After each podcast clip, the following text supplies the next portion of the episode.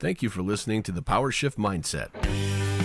We'll be discussing techniques, concepts, and strategies to help you achieve the success and happiness you are looking for. Hey guys, it's Coach Jay. I'm looking to get back into doing weekly shows, and let's see where this one goes. All right, so this one's going to be based on an accountability, winning and losing, and why did you win? Why did you lose? Um, I was thinking the other day when you take a sports analogy and your basketball team wins, it wins. Your basketball team loses, it loses. Your football team wins or loses.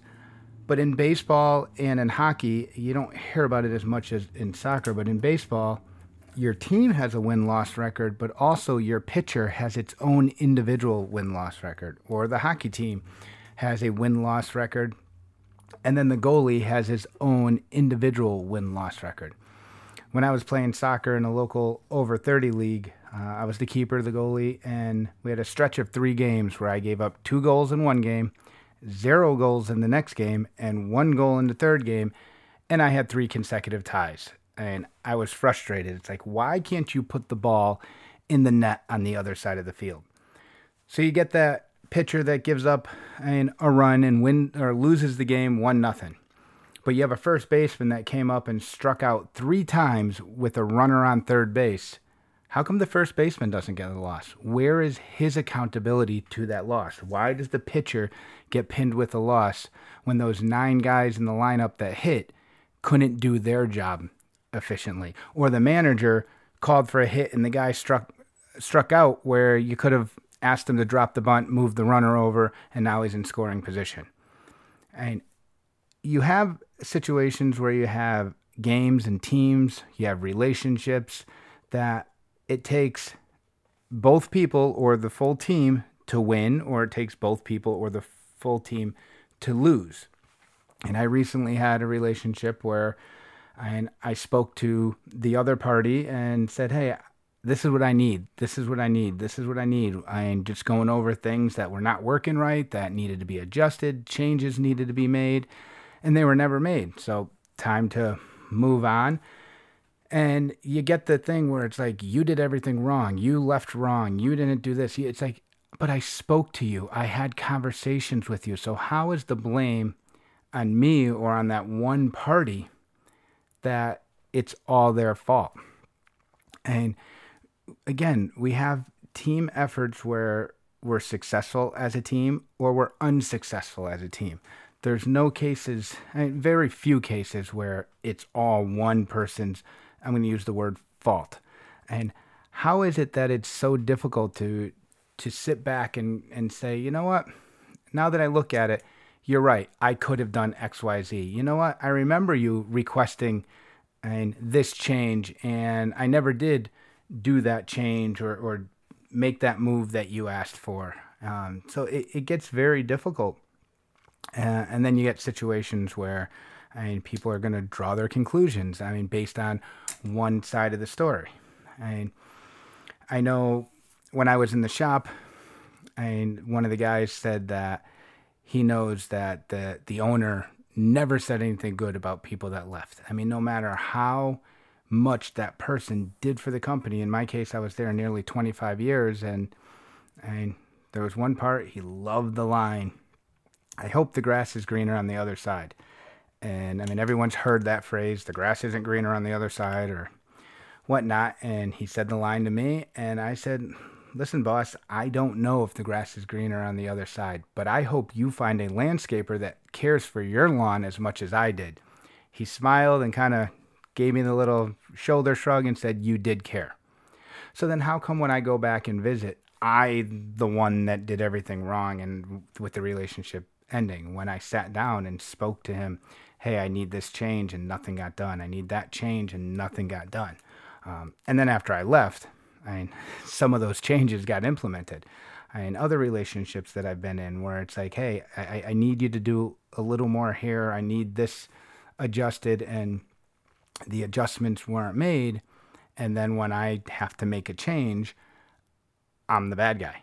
I'm the one at fault. Um, and you, they don't acknowledge their contribution to the lack of success. I don't want to use the word failure because, as far as I'm concerned, I mean, nothing's necessarily a failure. I mean, I remember seeing something that it's not pass fail, it's pass not yet. So you go and I'm going to use archery analogy. You can you score a certain amount of points and you win your pins, your Olympian pins. I mean, they go up um, from obviously the youngest age group and the smallest. You score 50 points, you get your first pin. When you score 75, 100, and it goes up and up and up. So you're trying to get the, the big ones the bronze, the silver, and the gold that have to be sent from USA Archery, from the office. I can't hand those out. So you get a kid that tries to score his 280 points and gets 278. It's not a failure, it's a not yet. We're going to go for it next month or we're going to go for it next tournament. And they score a 77 this time or 277 and, and it's still it's not a failure it's a not yet and then finally they break through and score that 281 and they get their pin and again it's it's not a case of failing i mean we can look at things as a failure we can look at things as um, we didn't do enough or we didn't I and get get our goals um, it, it's a tough one but unfortunately when something is not successful, and again, let's take that team, whether that team is, and let's look at football or soccer, there's 11 people on the field. And for, for either of those games, there's 11 people on each team on the field. But then look at Olympic beach volleyball, there's only two people. They're still teams. It's a two person team, it's an 11 person team. And then obviously we can go even further beyond that into the coaching staffs and the managers and the strength and conditioning coach and the nutrition coach. And there's all sorts of underlying layers that go into the success or lack of success of those teams. And no matter what we look at, it's a case of everyone did something and or didn't do something that contributed to either the success or the lack of success.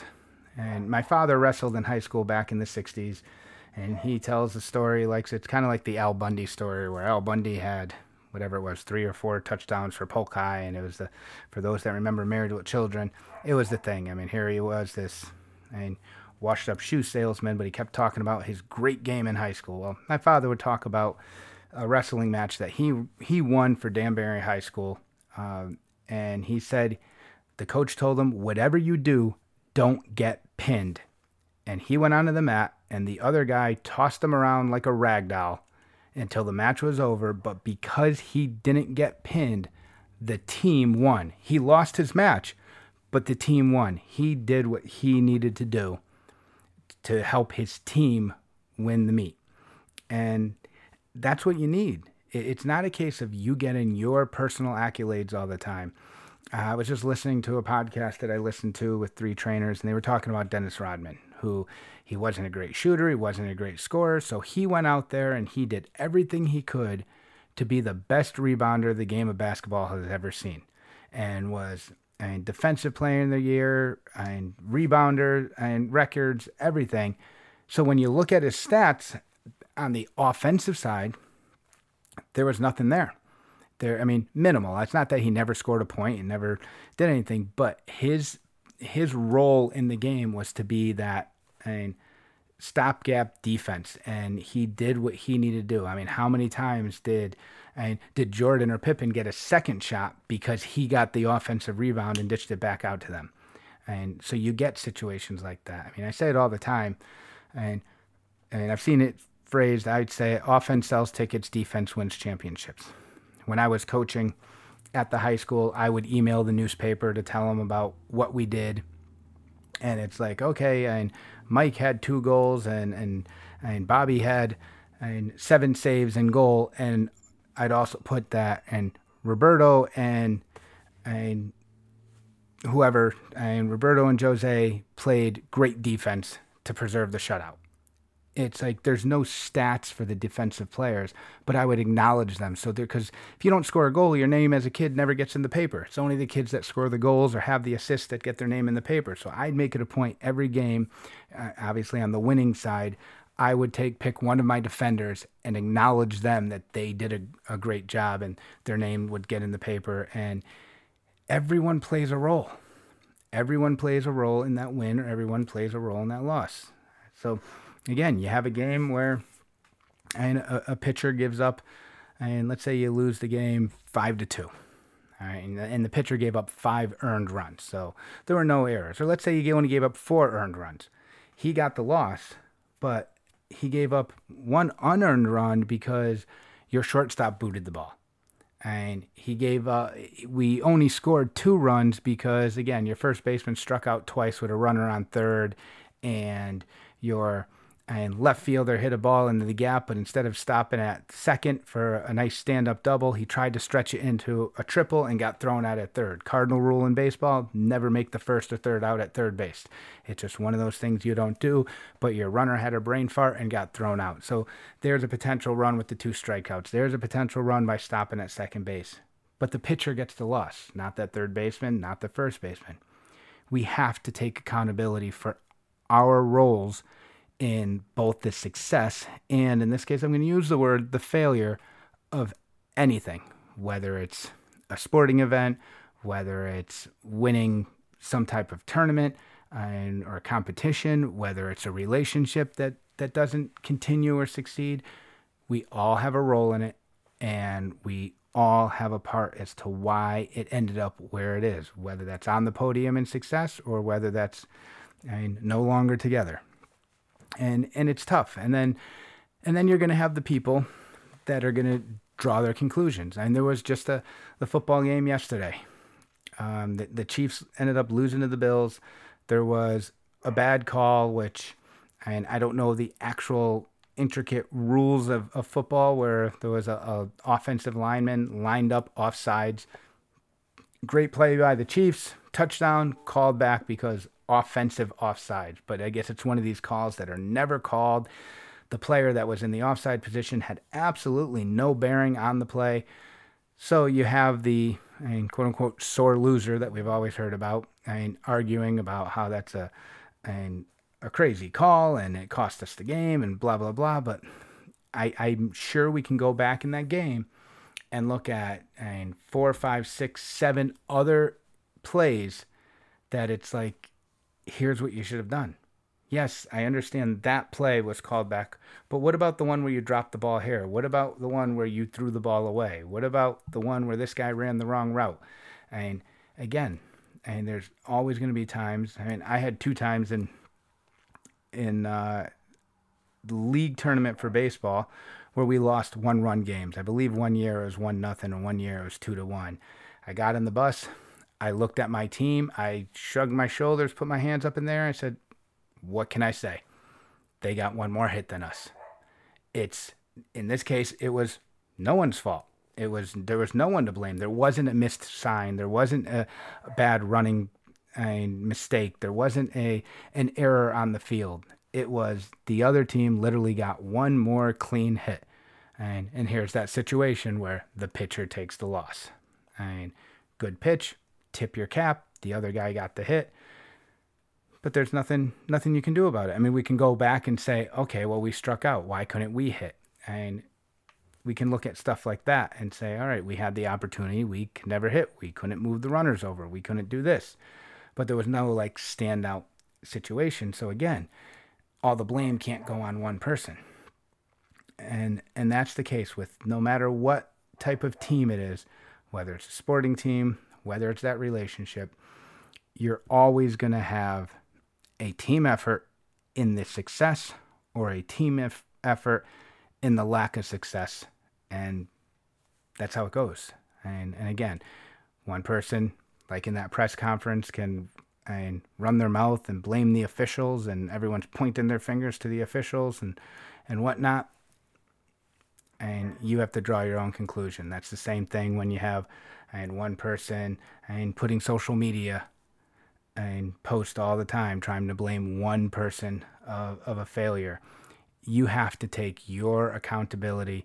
You have to understand what your role in the lack of success is. And on the flip side, pat yourself on the back when you are part of why something succeeded. And we we all have contributions to the success of something and we all play a role into why a, a team Again, whether that team is an 11 person and football or soccer team, whether it's a two person beach volleyball team, whether it's a 100 person corporate team, we all have a role and we have to recognize what our role is and why, as a team, we got to the point that we got to, whether that's on the top of the podium or whether that's or on the bottom of the standings.